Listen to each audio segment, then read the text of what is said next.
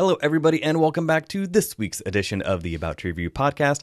I'm your host, as always, that guy named John. You can find the podcast on all forms of social media at About to Review, Facebook, Twitter, and Instagram. Subscribe to the podcast anywhere you find podcasts Stitcher, Podbay, Podbean, at I. iTunes, iTunes, Open the Podbean doors. iTunes slash Apple Podcasts, uh, Google Play. You can also stream the website, stream stream the episodes from the website aboutreview.com. Amateur hour is here Uh, again. I've, I've done almost 100 episodes and I still mess it up. Anyway, on the website aboutreview.com, you can also see full show notes. Click the support tab up at the top and pitch in a dollar. You can also go to aboutreview.threadless.com, buy a t shirt, buy a sweater, a coffee mug, iPhone case, a number of other things as well uh, and also YouTube, youtube.com slash about review for the interview sections uh, that I do on this show. Today's episode, I'm being joined for the first time in months upon months by Dr. Andy. it doesn't seem so long when you're that old. That does not even make sense. uh, Hey, hey, hey, welcome back. welcome back, Andy. Hello. Wow. And Dr. Andy speaks to himself in third person. Uh, today's episode is It's- all about the 48 hour horror film project Ah! that was uh, here this weekend. So, uh, what, what I'm going to do is first we're going to go to the theme song, and then right after that, go into some interviews that I did on location. I talked to Chris Flink, who is the producer in Kirk's absence. Unfortunately, he had some family issues. Uh, so she stepped up to the plate, did a great job. So Chris Flink, and then I talked to uh, Benjamin Hilton from the film Shadow Dancer by Red Fawn Films, and then the youngest team of Max, Maddie, Giselle, and Leslie of The Flames. So first the theme song, and then the interviews, and then we'll be back and talk about our favorites that we saw in this year's 48-hour Seattle horror film project. Let's all go to the lobby. Let's all go to the lobby. Let's all go to the lobby to get ourselves a treat.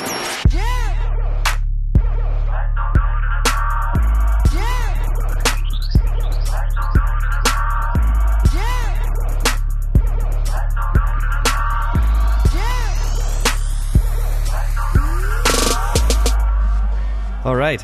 I have the pleasure of sitting down with the uh, producer, we, we will say, of the Seattle 48 Hour Horror Project, Miss Chris Flink. Hello, John. Thank you for having me. Uh, I say producer because you were amazing in that you stepped in at kind of last minute. Um, unfortunately, Kirk, uh, all thoughts are with him and his family. He had some issues he had to go take care of, so he had to be out of town. So he called you up and was like, I need your help. Yes. And you have already kind of been helping behind the scenes for a while, right?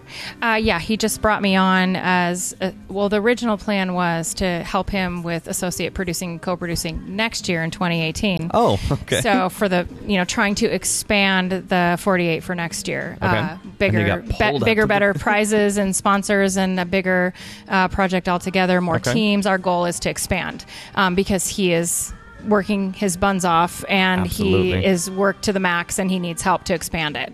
So uh, this was just supposed to be an experiment to help him out with the horror 48 version on a small scale, and then you know I, I stepped in to help him out when things changed, and here I am. Excellent. Well, it went off amazingly. Thank so, you. congratulations with that. Appreciate it. Uh, so this year, there were approximately 42 films that were completed for the 48 hour horror film project. Yes. That is amazing. Right. Especially when you think of such a niche niche genre types th- thing like this. It shows the strength of the film community that we have not just in Seattle, just in the Northwest. What has your experience been within the Northwest film community? So I started delving into film in about 2013. I went to the University of Washington and took an advanced. Uh, I did a directing for stage and screen course for a year Oh, wow. at the University of Washington, and met some of the people that I ended up doing an advanced course at Freehold Theater. uh, in 2013, I believe, or 2014, one of those two years. um, and that's where I met Kirk, actually. Okay. And it was an advanced directing course where we did a hardcore intensive, uh, learning how to direct and work with a crew and create short films and write and things like that. So I sort of had a crash course between those two educations to sort of delve myself into the film industry because my background had been theater since for like 17 years and I'd done interactive improvisational theater. So what I did find was that my experience in improv theater and just improvisation in general uh, turned out to be a huge asset as a director and as a mm-hmm. producer. I'd been producing for a long time, but I and ended up directing because people would be like, "Oh, you should just direct," and I'd be like, "Okay."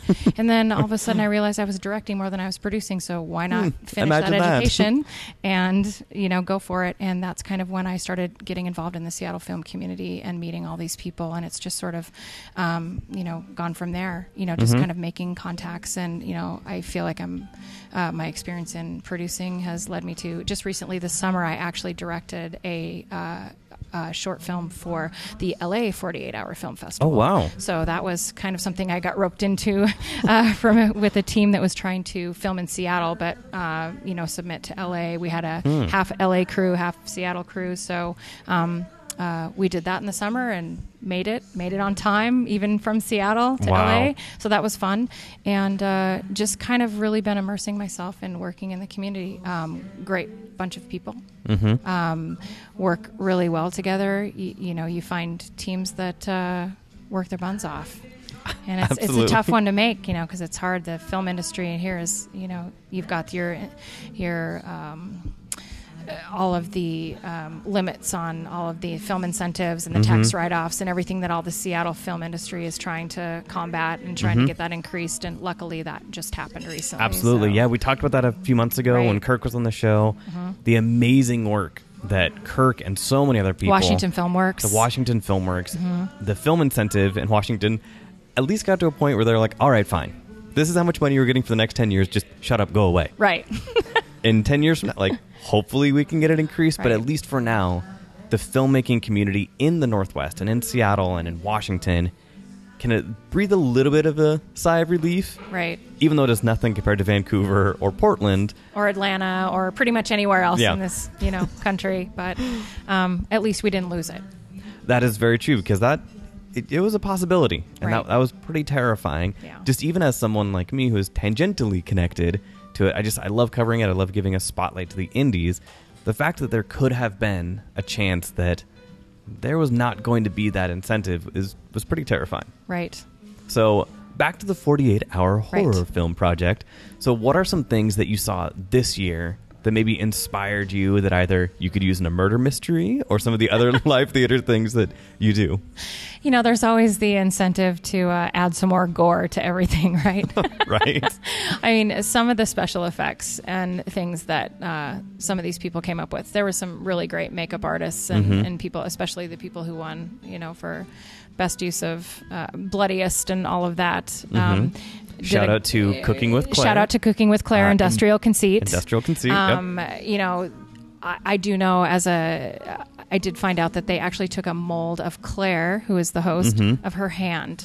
He actually took an actual mold of her hand, which is what they cut up when they cut her hand off. I was I was wondering about that. That yeah. was yeah. So uh, shout out to their makeup artist. I honestly, uh, their special effects. I don't recall his name at this point, but great job with all the bloodiness and stuff. So you know, you, you always aspire to be bloody and realistic. You don't want to be bloody and cheesy.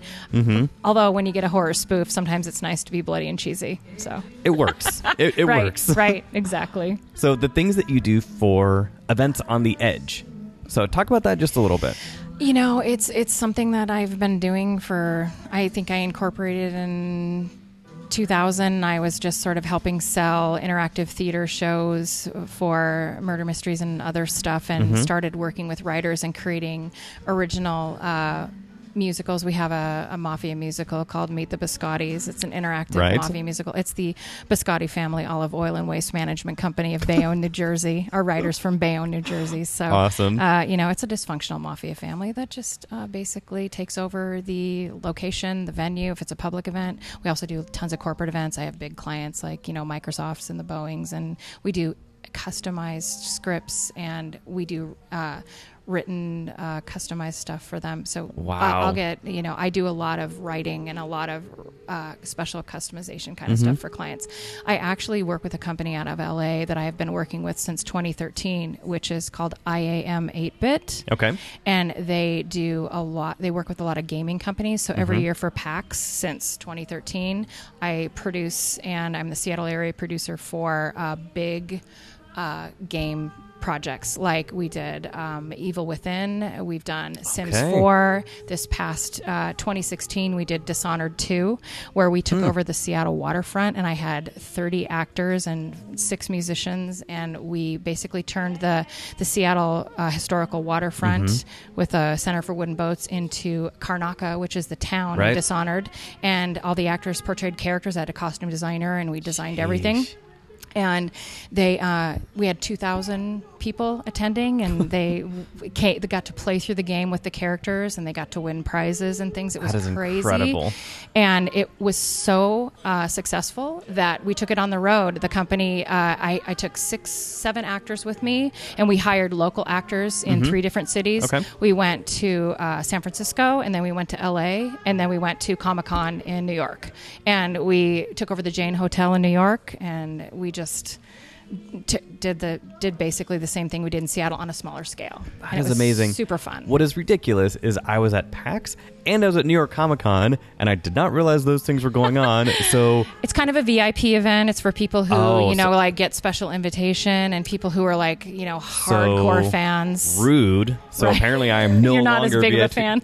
Okay, not a VIP. Right. You're not insulted at all, right? Uh, we're going to change that for next year. Emerald City Comic Con is coming up. Right. I'm just saying, if there's some sort of event like that, I'll let you know, John. thank you. You're welcome. Uh, all right. Well, thank you, Chris, uh, for everything that you did, uh, for stepping up, just being a fan of this. I really appreciate all of the work that you have done. Cool. Again, shout out to Kirk. Uh, wish the best for him and We're his entire family. Yeah. Absolutely. It, it is not the same uh, to not have him around for any of these local film events. He is always there, always supportive. So uh, thank you, Chris, and eventsontheedge.com, correct? Yes. Right. Perfect. Thank you, John.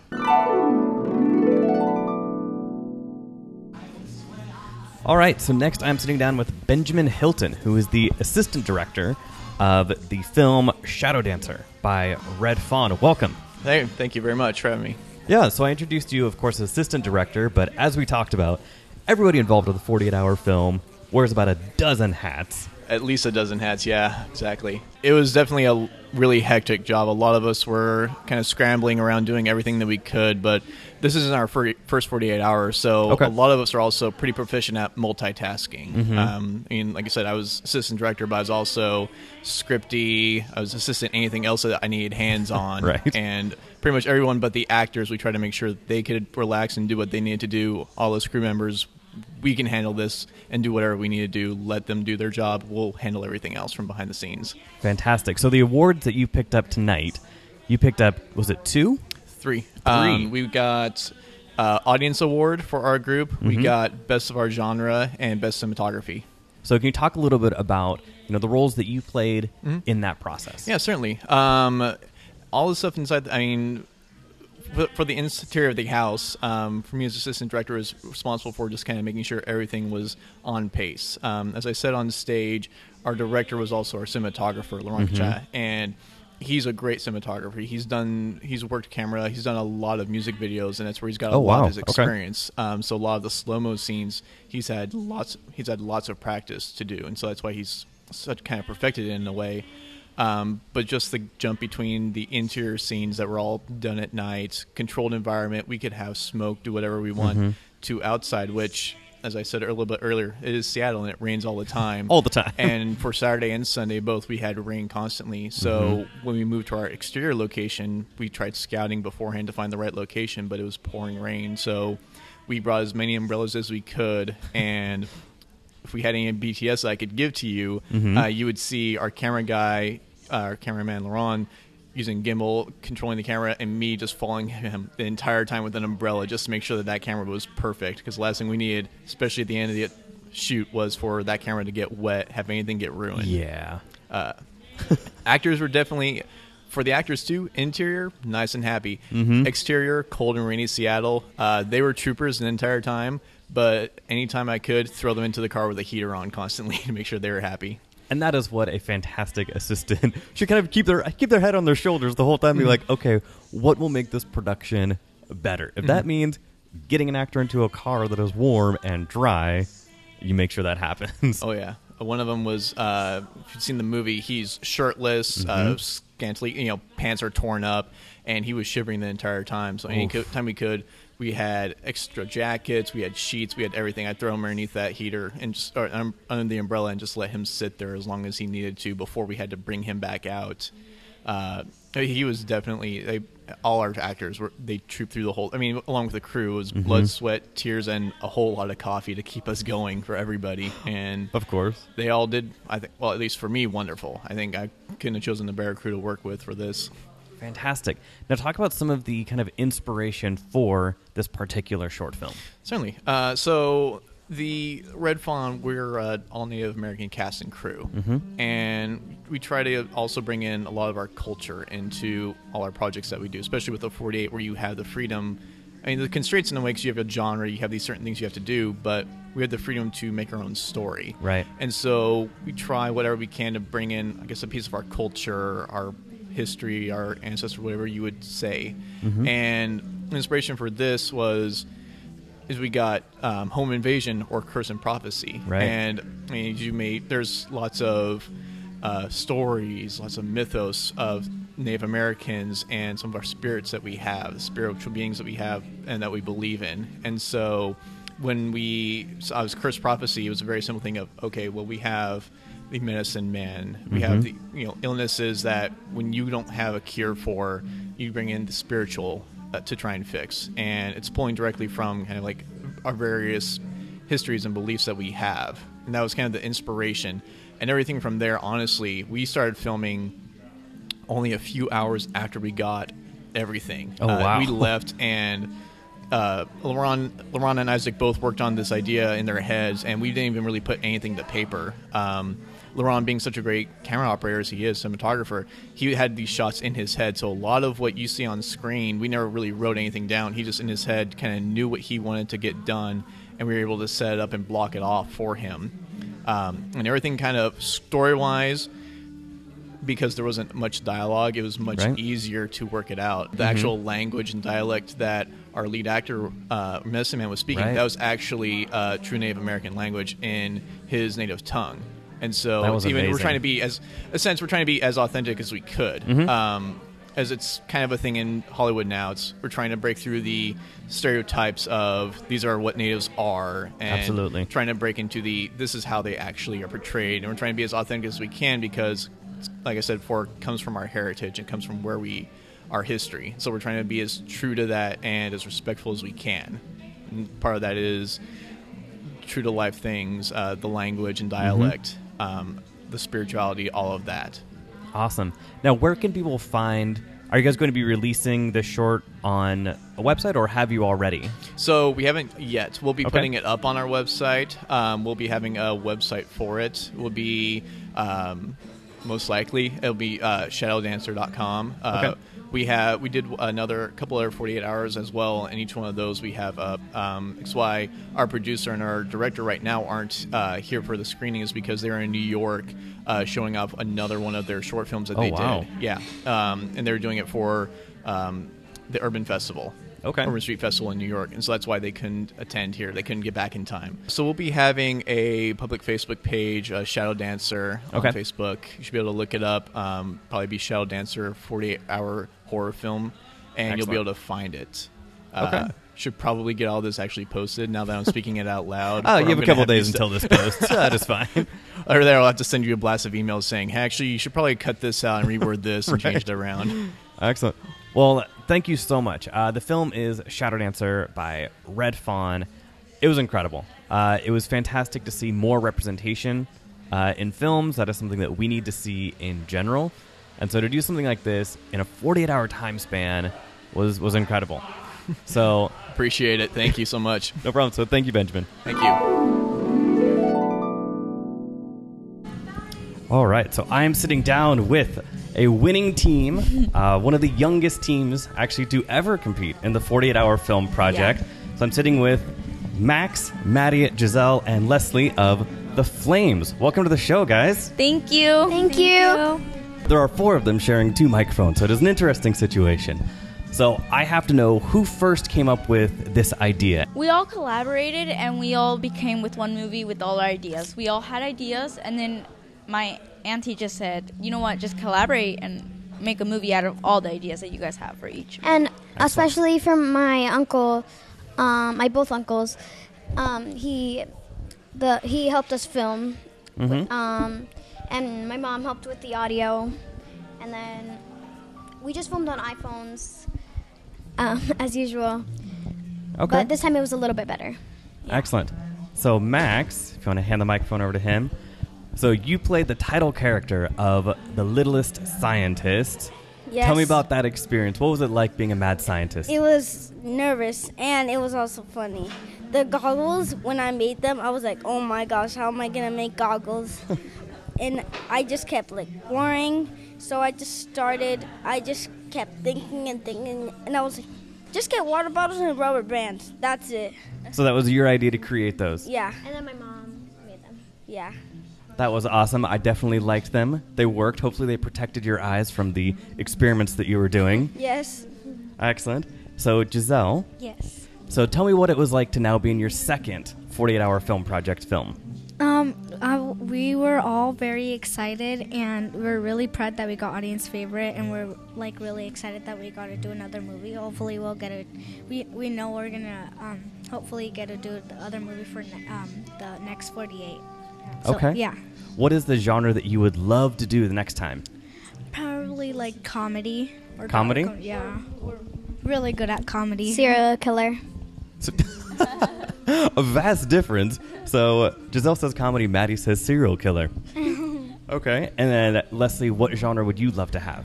I, to be honest, like this uh 48 we did it was supposed to be horror but we're really really good at comedy I agree. uh, well that's what we think because you know we're really funny we're kids so we honestly i honestly would want to do um, dark comedy Okay. or thriller or comedy Sounds Yeah. good. And now all four of you are students at Mighty Tripod Productions, right? yes Excellent. How long have you guys been doing that? About like for a, year. while, a, a while. year. yeah Okay. nice. A, a random red light just shone on, on the studio just now. nice. And you're as a teacher, so mainly Angela DeMarco, right? yes she's, Excellent. she's very fun i like her she teaches us a lot of stuff She's really stuff. bubbly and cute. We just really love her. Good. Well, congratulations again. The team name is The Flames. You can find them on Facebook, right? Yes. And YouTube. And YouTube. Fantastic. Well, thank you, Max, Maddie, Giselle, and Leslie. Do you guys have any last words that you guys would like to say? I would say thank you for everything. Thank you for just giving us this um this- Opportunity. this this, oppor- opportunity, this ray of hope for us because we had no ideas, and it just it's it's so fun to just come up with all these genres, um, and just come up with all these nice ideas, and we we just love you guys. Thank you. Yeah. Max? And thank you all to my family. And and if you watch our YouTube video, subscribe and hit the bell. Awesome. Way to and go. like Way to plug those. Um, I just want to say thank you for having us here, and I hope you have a good night. Thank you. Um, I'm really excited, and I hope we um, get to do more movies. And I'm really excited. But thank you. Excellent. All right, the team name, The Flames. Congratulations, guys. Thank, you. Uh, I nailed it. I totally yeah, nailed yeah, it. that was brilliant. Uh, so thank you to everybody who you just listened to in those interviews. Thank you also to uh, Damian Randall, who did the original theme song, and also to our sponsor, Vexing Media, who does the audio editing. So, Dr. Andy, hey, this is the first of the horror film projects that you and I have actually been a part of. You have been a part of the 48 Hour Film Project and gone to those for years. We have talked about it on the podcast, and I have covered Filmapalooza, but this is the horror film project. yeah, and horror is not my favorite genre, I would say. Because you are a big scaredy I'm a, cat. I'm a big scaredy cat. You won't catch me going to horror movies because of the whole nightmare basement uh, thing under the bed. Ah, yeah. Mm-hmm. yeah. And you do have a super creepy basement. It's actually true. Absolutely true. Yeah, you don't want to creep around there in in the dark if you hear a noise. Trust me. Mm, nope. Okay. So, have there ever been horror movies though that did interest you?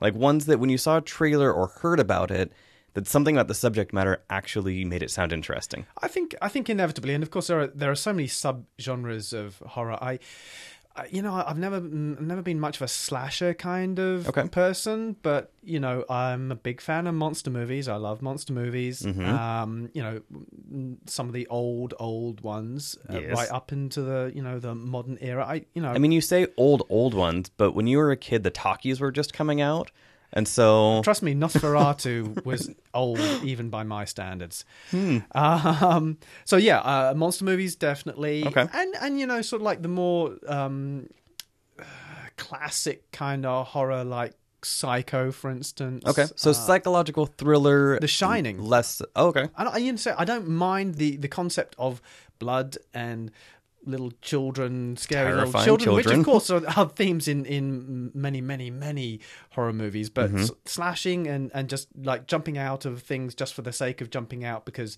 yeah, you want to get a rise out of someone. Yeah, not my cup of tea. Okay, totally fair.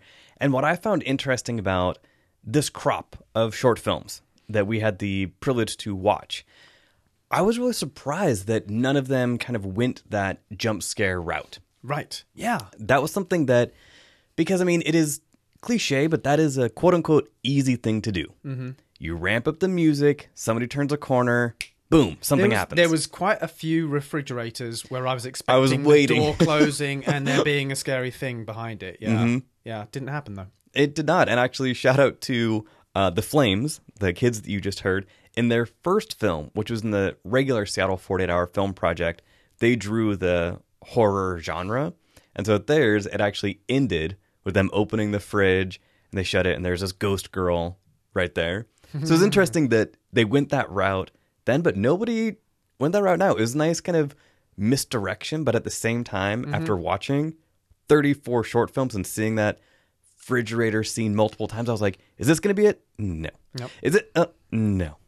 But I kind of liked that nobody went that kind of, yeah, like cliche route. I, I did too, and uh, also as a consequence, I, I didn't have nightmares, which is fantastic. yeah, I, I actually thought that the main uh, theme running through uh, the films was was more humor than, Mm-hmm. than I mean, uh, not more than horror, but I mean, sort of suffused an awful lot of the movie uh, of the shorts, um, and and many of the best ones.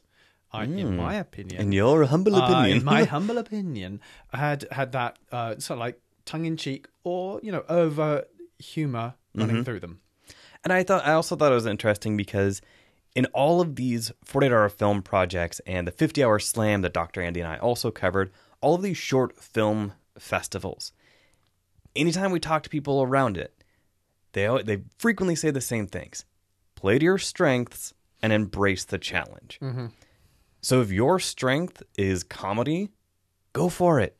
Like just because this is a horror film project, incorporate those elements that fit the genre, and of course include all of the required elements, but play to your strengths. Well, yeah, but that's an excellent question. I mean, this is a very specifically a genre project, so you would mm-hmm. think that the people entering into the 48 hour horror film project would be very into specifically horror, less, mm, you know, let's just say the humor side of things. So Yep. i- again, this was a bit of a surprise that I thought that was the you know most you know important theme through the the best movies most of the best movies i should say And I also find it interesting that, and something else that you and I have talked about, in most of these film competitions, uh, humor, ninety percent of the time, people love you are you are going to at least get an audience favorite award or something because people like that reaction. They like when that film ends and the credits are rolling.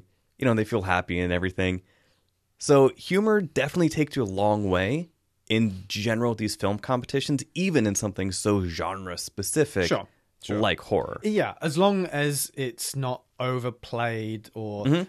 Underdone or something. I mean, sort of humor is one of those things that you you have to get right. You can have comedians who can be great actors, but for an actor, doesn't necessarily mean that they can become a great comedian. They, so many people fall flat. So Mm-hmm. yeah, you have to be you do have to be a little bit careful with humor because you can really turn people off with it as well if it doesn't fit.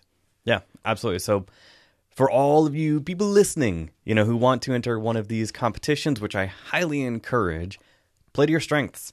You know, talk to your crew, figure out what things you are good at doing, and and take it from there. So, one of the things that Andy was really good at in his uh, film career. How many times have you been killed in movies you have done? Uh, uh, at least three, possibly four. It's you know it all starts to blur when you these the headshots. You know. Multiple like, really headshots. mess mess with your brain after a while. I just I want to see your demo. Re- we should cut a new demo reel for you, where just all the times that you've either been shot in the head or Yeah. bludgeoned in the head. Yeah, yeah. It's uh, So for what for can I say? I, I just people see me and they want to kill me. That's it. I mean, for so for local directors and you know creators, filmmakers, if you're looking for someone who is really good Yeah, uh, I- at, I could do with at work. dying on Yeah. film, there you go. I need work. So, all right. So now that we kind of talked about the generalities of the Seattle Seattle 48 hour horror film project, again, huge kudos to everybody involved. We talk about it every time. It blows me away what people are able to do in 48 hours. Not just in the 48 hour time frame, but all of these films, the character this year, they had to include Hans or Hannah Bridgeport, who is a nurse. The prop was a clothespin. The line of dialogue was, That's too spicy for me. So not only are you making a film in 48 hours, but with those constraints and with a mystery genre that you have to pull. For for our English listeners or uh, Oh, listeners in, in the colonies, it's a clothes peg. No, it is not. It is a clothespin. it pins peg. things. Peg you push into something. Nevertheless, So, full disclosure, when Dr. Na- Dr. Andy and I were first watching these films, and I mentioned the required element, he was like, "Oh, clothes peg," and I was like, "No, clothespin." So it is a clothespin. What is wrong with you? whatever. I mean, I'm I'm start. I'm you don't get get me in, started in this because I'll start putting U's in horror somewhere. You know, so just carry on. you? Last I checked, Move on. Move last on, I checked, we won the Revolutionary War, so we call it clothespins. eighteen twelve. uh, whatever. anyway, okay. So what we're going to do now is uh, go kind of back and forth and talk about our favorites of this year's crop. As per usual, when I when I said to Andy, "All right, we should do like our top three with a couple, you know, honorable mentions." Andy, don't do that. Is my response. Exactly, pretty Yeah. much.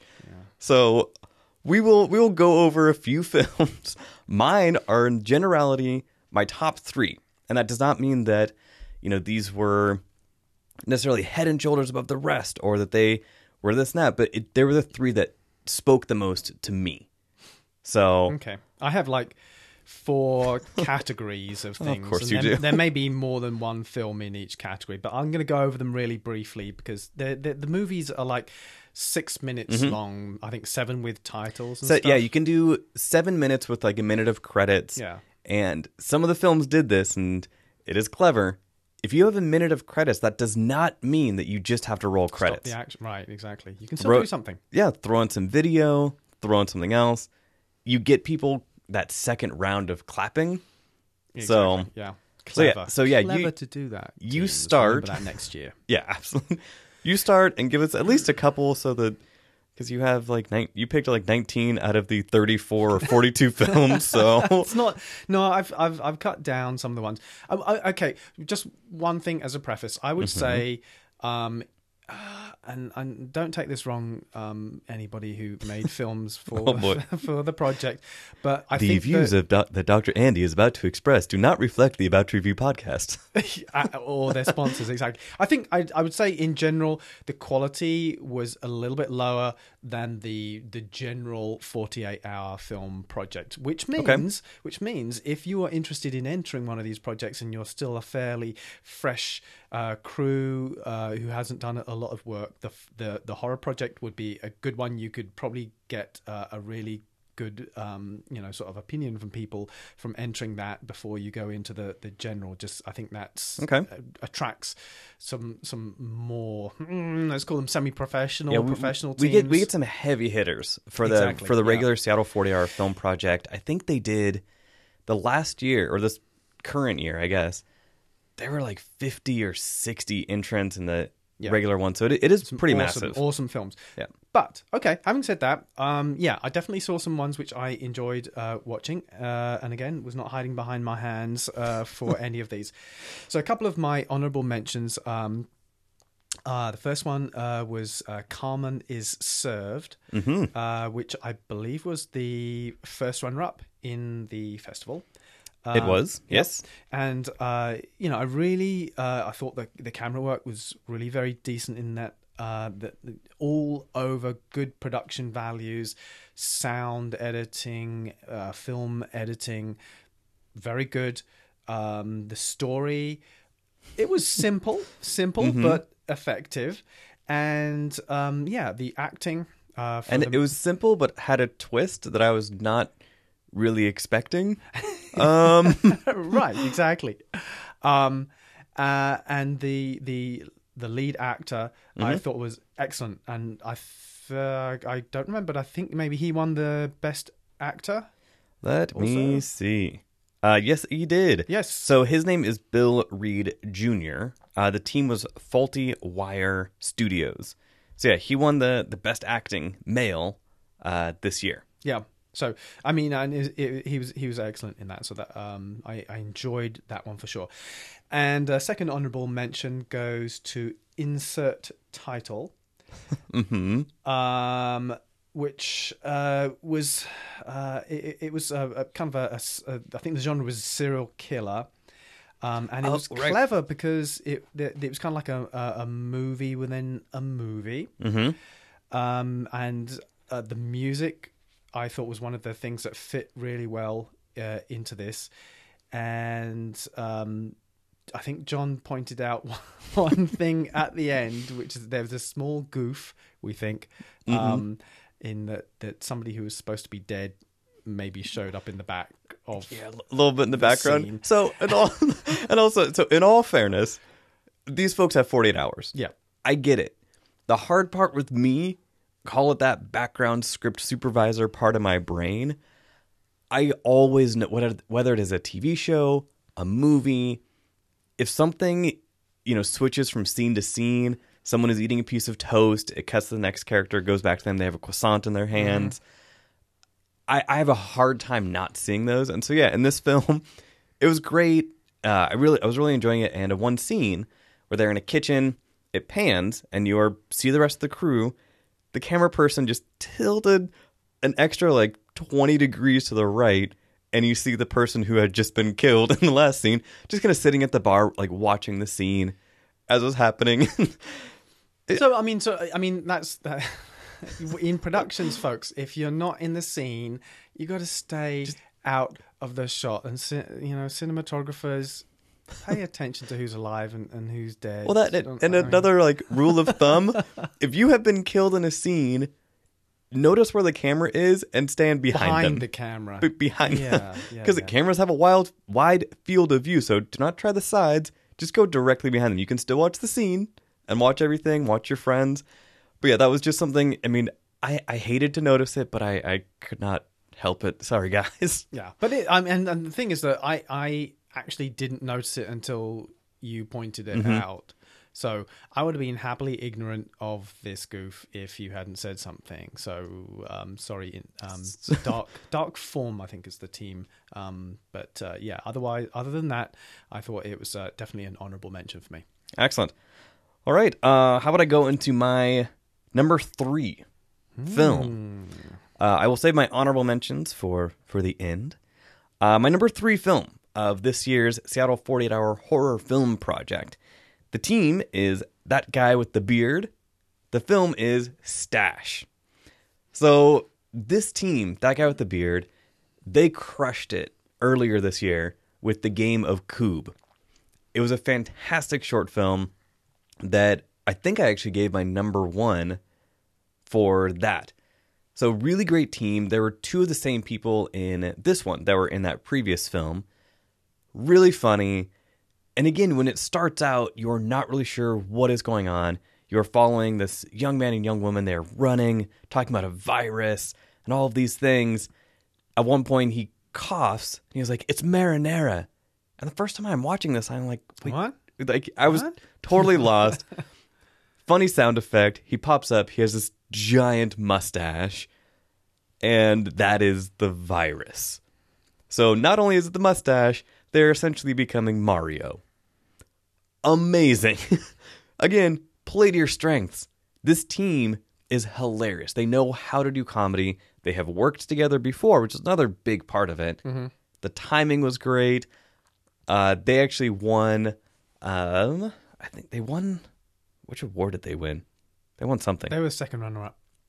No, second runner up was Carmen and Serb. They were. Oh no, No. Se- That- yes, they were second runner up. Yeah, just you. just say third place. I'm not sure why people do not. But yeah, they took uh, second runner up. It was just it was really funny.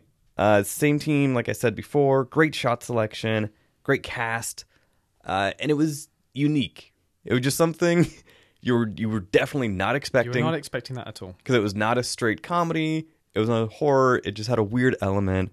Really great job. Uh, yeah. So that guy with the beard, Stash, is my number three film. Now go ahead and give like three more of your choices before I, I- give my number two. okay, I can I can actually give you uh, three um, quite easily in my uh, humor category. As I said, humor was an important part of the uh, this project, Absolutely. And uh, one of them was Stash. Strangely Hey. enough, yeah. I mean, sort of uh, as you said, completely unexpected um, and done very well. It didn't overstay its welcome. Um, yeah, uh, uh, and very good production values. Um, second uh, humor in my humor category was uh, Boiler Room. And no, uh, this wasn't Really? yeah, I mean, it wasn't like s- r- r- you know laugh out loud funny, except in a couple of bits. But it was definitely kind of tongue in cheek. I Okay, would say. yep. Uh, you know, sort of there was a character who was kind of playing it drunk and stuff, and Mm-hmm. uh, what was ha- basically what was happening is that there was a, a monster somewhere in this building, possibly in the boiler room. Who Oh, no. knows? Ah. And the lights would come off, and, and people would get progressively covered in, in more gore, In Viscera. in viscera and gore, uh, and and I just thought it was it was quite amusing at a number of different sections in it. So um, yeah, I, th- I think there was there was kind of like one laugh out loud moment for me in this one. Was it the creamed corn?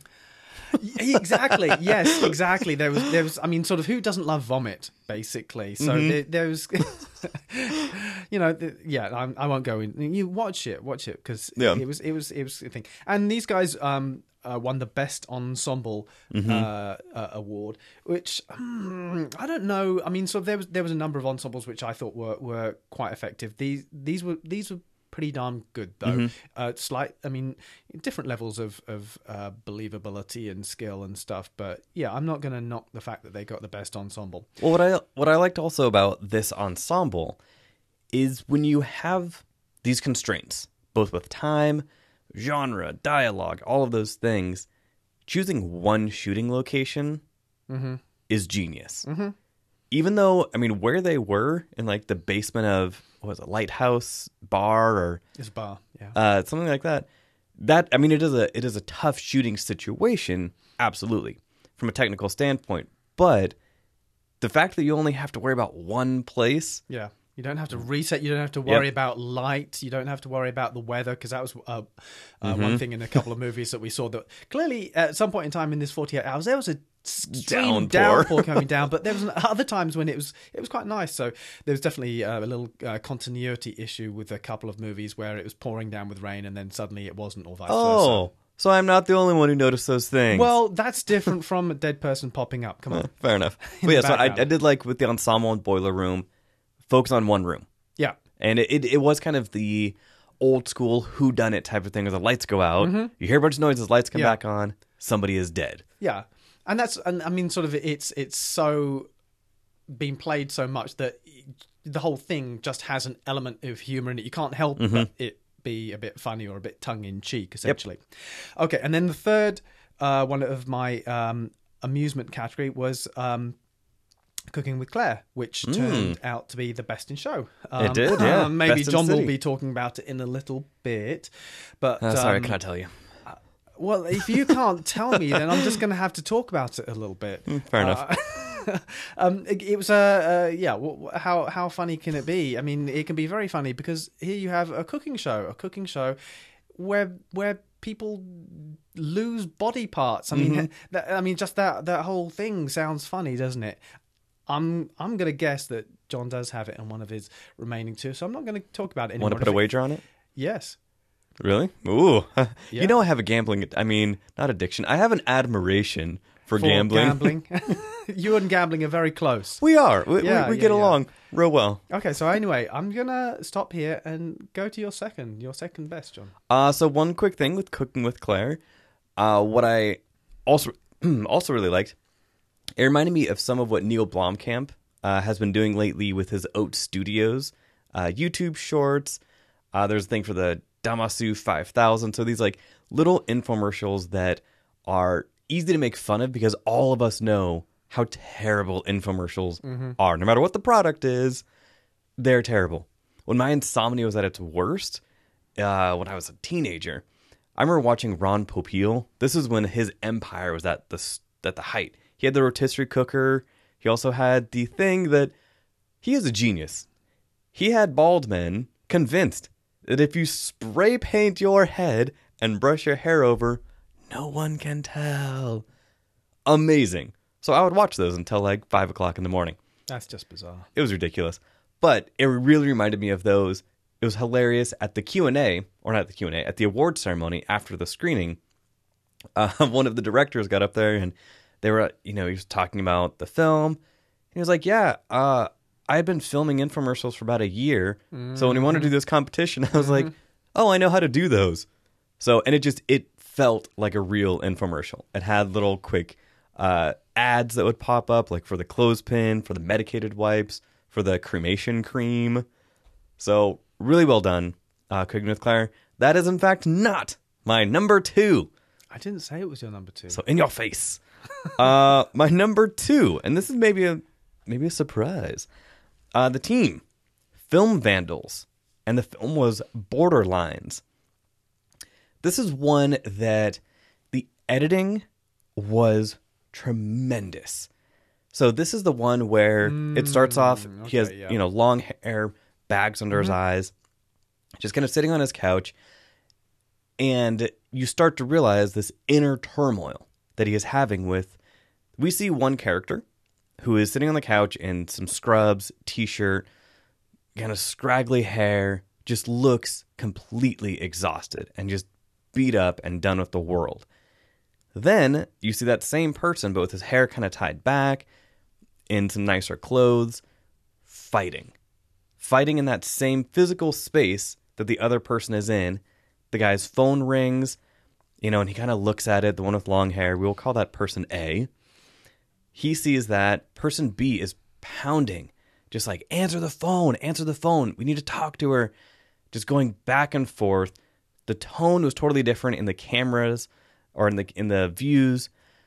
This blew me away mainly because this was I in my opinion one of the most technically impressive short films when it came to editing. It was tremendous what what they were able to accomplish cutting between both of these characters. Mhm, Definitely, yeah. I mean, that was impressive. And this is a very real depiction of what chronic depression looks like and can feel like when on the outside, stuff is just rough. You're having a rough go of it, and you have that thing inside of you being like, just get up, get up off the couch. You need to eat, you need to sleep, you need to go to work. And that struggle, that was palpable. So that one really resonated with me because it was just it was just raw. It was raw emotion, fantastically well acted, and again, the most technically impressive short that I saw. It was, um, I think it uh, was split the uh, visual effects award. So yeah, definitely impressive in that sense. Uh, it didn't, it didn't really move me. Um, Sorry. well, sorry. but yeah, I mean, sort of, uh, it was it was definitely. I would agree that it was it was pretty clever and uh, visually very very effective. hmm At one point, he is struggling. Person A, you know, is kind of just just dead to the world, just comatose almost. Person B, inside of his head, is like shaking pill bottles, just like we have to take these. We need like before you leave the house, we need this to happen. So, yeah, big props to Film Vandals for showing a very real account, a very honest and emotional account of what depression can feel like. So that was my number two. Go ahead with your next four, Dr. Andy. No, I'm gonna do uh, maybe just one. Sure, maybe just one. Okay. Um, for cinematography, because okay. uh, I mean, just to give uh, a and, and editing as well. Um, it, I think John, I mean, definitely mentioned about. Hey, this is 48 hours. You go from zero to hero in 48 hours. 48. This, which is just, I mean, is just astounding. And uh, I, I mean, every time I go to one of these, I, I kind of like it still marvel marvels at me that that you can do get all this stuff and create a movie that somebody is actually going to enjoy. Um, and they're not going to be sitting. Go, oh, that was a terrible. You know, the sound was levels were completely different there, or the lighting is completely different, or the you know the continuity. So I I would have to say that although I was not super fond of the the story in Shadow Dancer, Hmm. the cinematography Mhm. and the film editing in it was was fantastic. It was great. I mean, sort of the the lighting was just solid throughout the whole thing, um, and it, it just I don't want to say. Can one say it looked sumptuous? Sure, Ooh. it looked sumptuous. I mean, it was just it was that well shot. So big props to the the team that created Shadow Dancer because they um, created something which looked fantastic. Okay. Uh, should I give my number one? Sure, why not? Okay. So, dear listeners, uh, if you were listening five minutes ago when I wagered Dr. Andy, uh, he was confident and sure that Cooking with Claire would be in my top three. I only have one spot left. Tell me more. My number one film for the Seattle 48 hour horror film project is Shadow Dancer by Red Fawn Films. uh, I loved, loved this movie. It was like, I mean, you, you just talked about it. It was absolutely visually compelling. But not only that, doing a short film, a six minute film in 48 hours is tough doing a short film, six minute short film in 48 hours with minimal dialogue and still having a compelling emotional story is even harder. So that right there was incredible. The story was unique. Uh, I mean, I spoke to Benjamin Hilton. You heard it a little bit earlier, but an all native cast and crew telling a native story in a visual form with minimal dialogue with tremendous music it just it really blew me away and unfortunately the native american mythos and mythology that is there never really gets explored in media so if this is your only chance to see films like this to talk about it go for it i mean in general native american films are just not made that much and watched that much, which is a shame. I mean, we have smoke signals. There was one from this year, uh, neither dog nor or uh, neither wolf nor dog. Uh, one of my favorites, of course, being Billy Jack from back in the day. um, I love those Billy Jack movies. So it just, I mean, yeah, the Native American experience is something that needs to be shown more in films. This, I mean, this film was incredible. I plan on watching it many more times and definitely sharing it with a lot of my friends who are in underserved groups because they're like, look, somebody actually made a thing that we can relate to. Mm-hmm. So yeah, my number one film for this year, Seattle 48 Hour Horror Film Project, is Shadow Dancer by, by Red Fawn, not Cooking with Claire. You big dummy. Yeah. Okay. Fair enough. No worries. No, that's fine. Uh, well, I, I guess um, just to be argumentative about things, I would Shocking. say I, I would say um, I'm not sure that it really fit for me in terms of horror. I think that the the last ten seconds of uh, you know the, the the film were horror. The rest of it, it you know didn't strike me as I'm watching a horror movie. Well, the genre that they chose was possession. Mm-hmm. It absolutely fit that genre. I mean, it was very evocative and similar to other possession type stories that you might see frequently uh, in Catholicism and Catholic and Christianity movies. To have one having to do with Native American experience and what that type of thing would look like, it fit the genre. Yeah, So, maybe. I mean, Okay. again, there wasn't Sta- enough uh, Stash head was- spinning and, and green bile coming out of Stash was not horror either, but you know, it still works. So, but yeah, so there's my number one. If you could name a number one, aka you are now being required to name a number one. Yeah, you. crickets. crickets. I don't know. I, don't, I no no I don't. Ugh. But but I will say that I do have a most horrific. Ooh. Because here we are. We were you know we're watching movies from a forty-eight hour horror film project, and as I said, uh, the I so much humor and.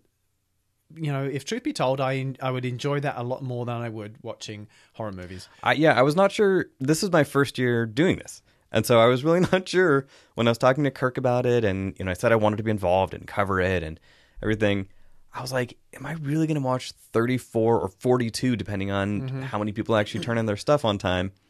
Horror films. Yeah, exactly. So I was, I was nervous about it just because, again, it is not a genre that I'm immediately, you know, big on, but something we can agree on finally. something. So, but having said that, so yeah, I'm going. I'm watching movies from a, a horror festival. I think I should mention the one that I thought was the most horrific. I will allow it. Um, Proceed. Thank you. Um, and what I'm giving uh, to this one is, uh, or, or the, the the film I'm uh, naming to this category is Deus Mortem. Um, By Team Twisted Ladder. Okay, thank you. um, it was. I mean, I started when I started watching it. I was thinking, oh, the lighting in this is insufficient. It's very dark, and it is. I mean, Yeah. it was very dark for a lot of it. But um, they used the the the the light that they had very effectively. Mm-hmm. Through like the second half or the, the second two Absolutely. thirds of the of the film, um, it had the most shockiness to it. Yeah. Um, it had sort of a good, let's call it monster. The visual effects were excellent in this, uh, so no surprise that it was the uh, joint uh, winner of the visual effects category. Um, and yeah, it just fit most with what I would conceive of as a horror movie, um, and was done very, very well. Um, the the acting also was was excellent. Um, the the lead actor for this was, you know, of of all the folks I saw, he was probably um, my my maybe joint top with um, the folks from uh, the fella from Carmen is Served. Very effective Yeah. uh, very natural. Um, and overall, yeah, I mean, sort of you could you could see that expanded to a you know a longer For sure. horror kind of uh, thing. So uh, No, the, the editing with that one, I mean, again, Borderline and Deus Mortem, you know, they shared the best visual effects. Uh, best editing did get, you know, Borderline did win best editing, but easily, you know, those, those could be swapped out. They could have been tied for editing as well. The genius thing that they did, the Twisted Ladder did with this, at one point you see a character pick up an old 8 millimeter camera mm-hmm. puts it up to their face, you know, and as he is clicking through, and you already, I mean, again, I watch a lot of horror movies, even though it is not my favorite genre. You immediately start to be like, no, Don't do no, this, Don't is, do this is a bad idea. and so he starts panning around this kind of garage that he is in. He sees some blood splatter up on a wall. He pulls the camera down. It is not there. Puts it back up. So just don't do if if you've already seen the blood spatter, don't start no. watching it again. Mm-hmm. So that type of editing is tough. Cuz that I mean, you have to shoot everything you want in two chunks. Because you cannot really wipe down the countertops and then get that same blood splatter over and over again. You need to get all your clean shots, then go in, put the blood everywhere, put the body parts everywhere.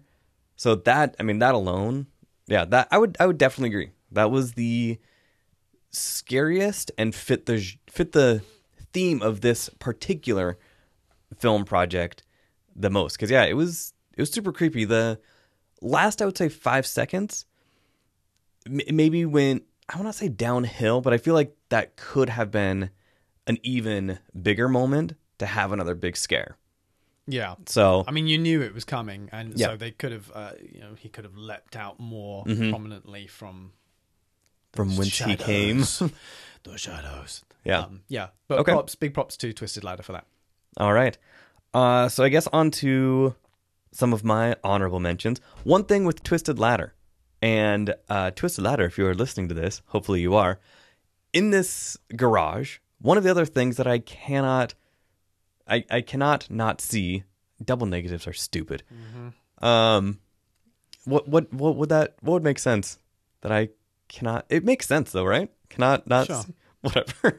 anyway, it is late. Um, What I can see. yeah, it doesn't sound what I cannot avoid not paying attention to. Oh, just just spit it out. So when he first walks into the garage and the camera kind of pans around for like two seconds, my eye picks up there were short boxes for comic books, and then there were a couple long boxes for comic books. Twisted Ladder, wherever you filmed this, please get a hold of me. Comic books should not be in a dark, dank garage. Oh my god! They should be cherished. They Oh should be gosh. cared for. so It's a horror movie. They and and that, that comic books get treated meanly in horror nope, movies. that okay? scared that scared me the most. Move on. Seeing comic Move books that might have been neglected, it made me sad. It made me scared. So This is a deep breath. That is what I moment in the podcast. That is what I'm going to have nightmares about. Is if they messed up any comic books while filming this. There should have been a disclaimer at the end. No comic books were harmed during making this film for the 48 hour film project. Anyway, Twisted Ladder, reach out to me. Let me know the comics are okay. The guy who may may or may not have been murdered by a monster. who cares about him? Whatever. but show me the comic books. Give me proof of life. Anyway, that was my uh, my little thing on Twisted Ladder. Okay, honorable mentions for me. Uh, I gave them an honorable mention last time. I absolutely will give them an honorable mention this time. The Flames for the littlest scientist. I love seeing the creativity that these kids have. I think it is awesome that they have such a supportive family and so many adults in their life who are just like, cool, you want to do another film competition? How can we help? The kids write their own stuff, they shoot most everything. I mean, I just, I love seeing that. So big props to the Flames. They've now done two film competitions in four months. So the more you do it, They're on a just roll. repetition. Just keep keep doing it, kids. Uh, they are they all take classes at uh, Mighty Tripod Productions, which of course Andy knows those folks as well. Good folks. Uh, so yeah, Angela DeMarco is their is their main acting coach. So yeah, I love seeing what they end up with. So that is my first honorable mention. Uh, yes, that is a sticker that has my logo on it. um, Sell out. so do you want, uh, how about you go into an honorable mention and then I will I've go done into my honorable mentions. Oh wow! I did them at the beginning. Oh yeah, true. Uh, another one of my honorable mentions. Uh, let me get the name right. It is. Uh, wait, hold on. Do it sounds page. like. What does it sound Uh, like? the Magic Atmosphere, the Psychic Sickbed, is an honorable mention. this this is another one that It was just plain silly. Come on. it was an absolutely silly movie. It was all puppets, which again, doing a 48 hour, doing a six minute film is tough. Doing it with puppets, and not only puppets, no dialogue, and you did it like the movies that Andy grew up watching, where you had a guy on the organ in the background playing it, and the people would move their mouths on screen, and then a title card would come up with the dialogue. So it was like when you were a teenager, right? um, so it did that really, really funny, clever way to just kind of do a fun movie without involving a bunch of other things. So clever, well done. Puppets were great. Uh, one of the actors was there tonight uh, to accept the award that they won, which was for best fight. So clever. I, I got to give it to them. Clever. The music was fantastic. That was another thing where when you go to do an old style movie like this, during the regular scenes with the interactions with the puppets, it would be normal music. As soon as it would cut to a screen with dialogue, then it would go back to like the 1920s piano. Well done, guys. So, yeah, Magic Atmosphere, The Psychic Sickbed. What did you think of that one? Um, this is a safe space. is it? Uh, is this a safe space? yeah. I, no, no. I, think, I, don't know that it is. No. It was okay. I, I, I, I thought the idea. Um, it was played a little bit too long. I mean, I know that sounds silly, doesn't it? You got six Yeah. minutes. How can anything be too long? But it, it just it just felt a little bit long for me. Okay. Uh, one of my other honorable mentions uh, the team is Cascadia Dread. The film is Out of Her Mind. This one was really cool. Played on the psychological horror and not, you know, the slasher type thing. Basically, uh, you see this woman in a hospital of sorts who kind of starts seeing things and, and hearing things, starts scratching the back of her neck. Turns out they implanted something, we never find out what, in the back of her neck. Great visual effects Yeah, for, for this one, where she kind of cuts open the back of her neck with Scratches open. scratches open, Yeah. and then with the required prop, uh, the clothespin Peg. takes the clothespin and squeezes and like pulls out this 12 inch wire that you know had- had been going down her back really well done and this one again it was just it took a relatively simple concept something that we have seen a million times before something happens something is implanted in their brain only that person is seeing these specters these beings and hearing them but it was it was clever um and it was it was is well acted too. yeah. Because that is the other thing with these films. Sometimes you might be working with a brand new crew. Sometimes you might be you might have worked with one other person before. Finding people that you can gel with for this 48 hours because you are going to be spending a lot of time together in a short period of time to really just crank everything out. So, yeah, shout out to Cascadia Dread for Out of Her Mind. Uh, I think that was it for my honorable mentions. Let me go through my notes one more time. Um, yeah, I, I think so. So overall, for this, our first, both Andy and I, for our first Seattle 48 hour horror film project, super impressed. Uh, it continues to amaze me the creativity that we have with local filmmakers. And my, my advice keep doing it. Just keep, again, 48 hours. Go out there. We saw a variety of filming techniques, we saw a variety of professionalism, which is not even a knock. That just, I mean, some people have better access to equipment than other mm-hmm. people. Who cares? We we now live in the age where you can just create something. You can go down to Glazers, rent a camera, you know, and just do that, or shoot it all on your iPhone. There were definitely a couple scenes in some films where they did some pickup shots that were definitely on an iPhone, uh, which is fine, you know, totally fine. We had to take the rental camera back.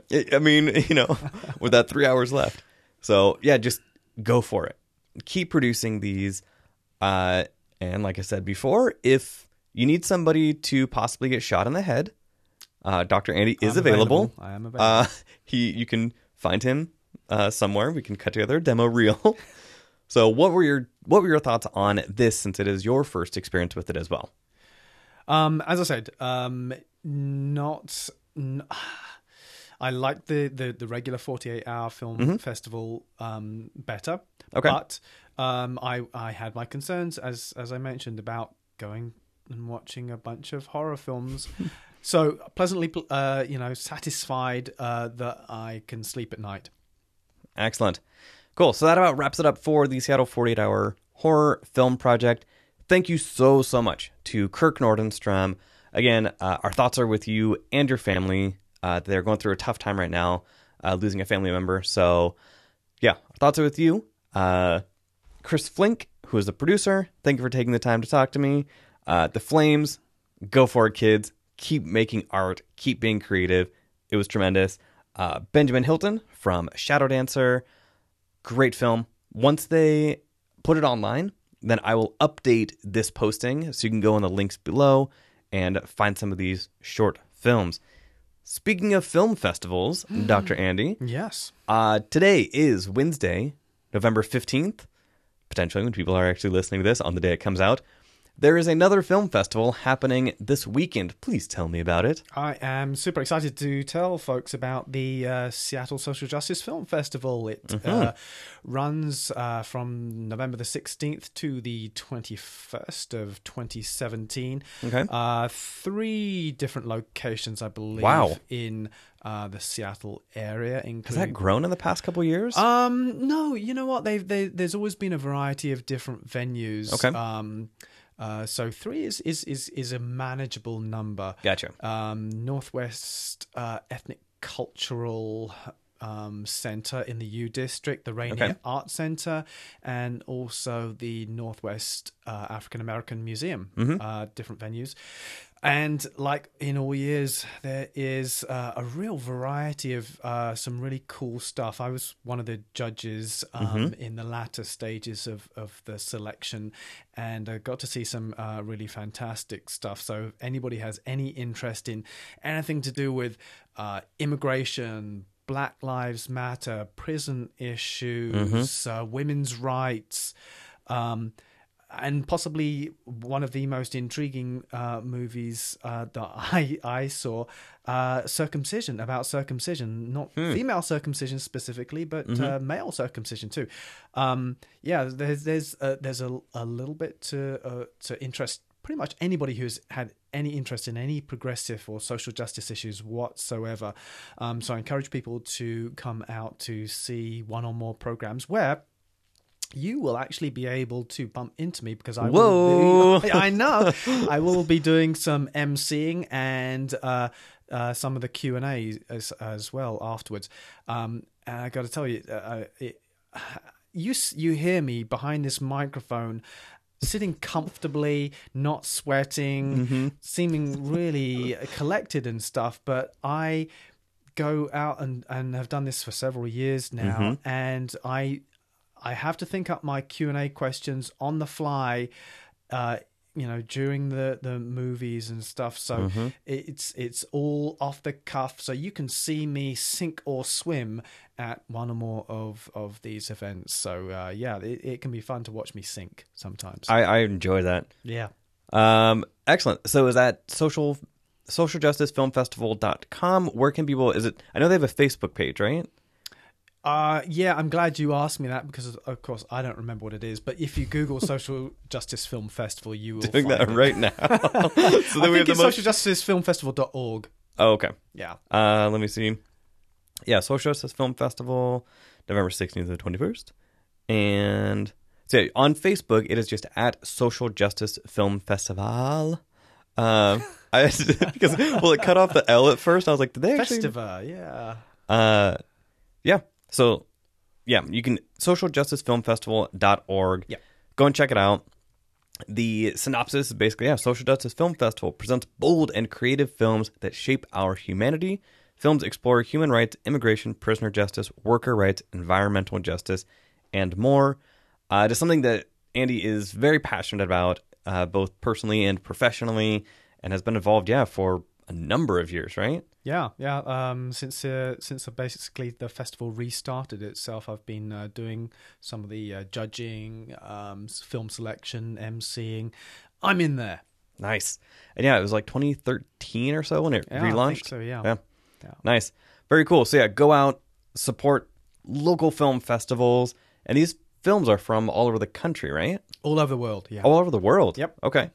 Nice. So it is an international film It festival. is. Fantastic. Uh, all right. As for the next week's episode, So next week is well, actually, by the time you're listening to this, I have already watched a bunch of new movies.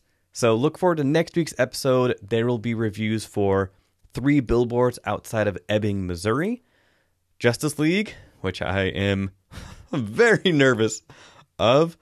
Uh, there will also be a review for The Disaster Artist, the new film by A24 about the making of The Room, which is the best worst movie ever made. I love that film. It is terrible, but I love it. Uh, and also Roman J. Israel Esquire, Denzel Washington's new movie. So that will be on next week's episode. For this podcast, like I said at the top of the show, you can find it on all forms of social media at About to Review Facebook, Twitter, Instagram. Subscribe wherever you can find podcasts iTunes slash Apple Podcast, Google Play, Blubrry, uh, Podbay, Podbean, so many places. YouTube.com slash About to Review, About Review.threadless.com. Support the show. Wear a t shirt. Those of you who were at the screening tonight, you saw me wearing my About to Review sweater, which is a very nice sweater, if I do say so myself. Uh, so you you can go and find all of the merchandise up there. Uh, this was a great episode. I, I'm really glad that we were able to cover this film festival. I'm glad that you talked about another film festival that is coming up. In Seattle, we have an embarrassment of riches when it comes to film festivals. In a 52 week year, not even joking, we probably have 40 film festivals. It is madness. So, for this episode of About to Review, I have been joined by Dr. Andy. and I have been your host, that guy named John. We will see you next time. Ciao. This has been an About to Review production. Thank you to Vexing Media, who provides audio editing services. They are a graphic design, website design, and digital media company. You can find them at their website, vexingmedia.com, or on Facebook and Twitter at Vexing Media.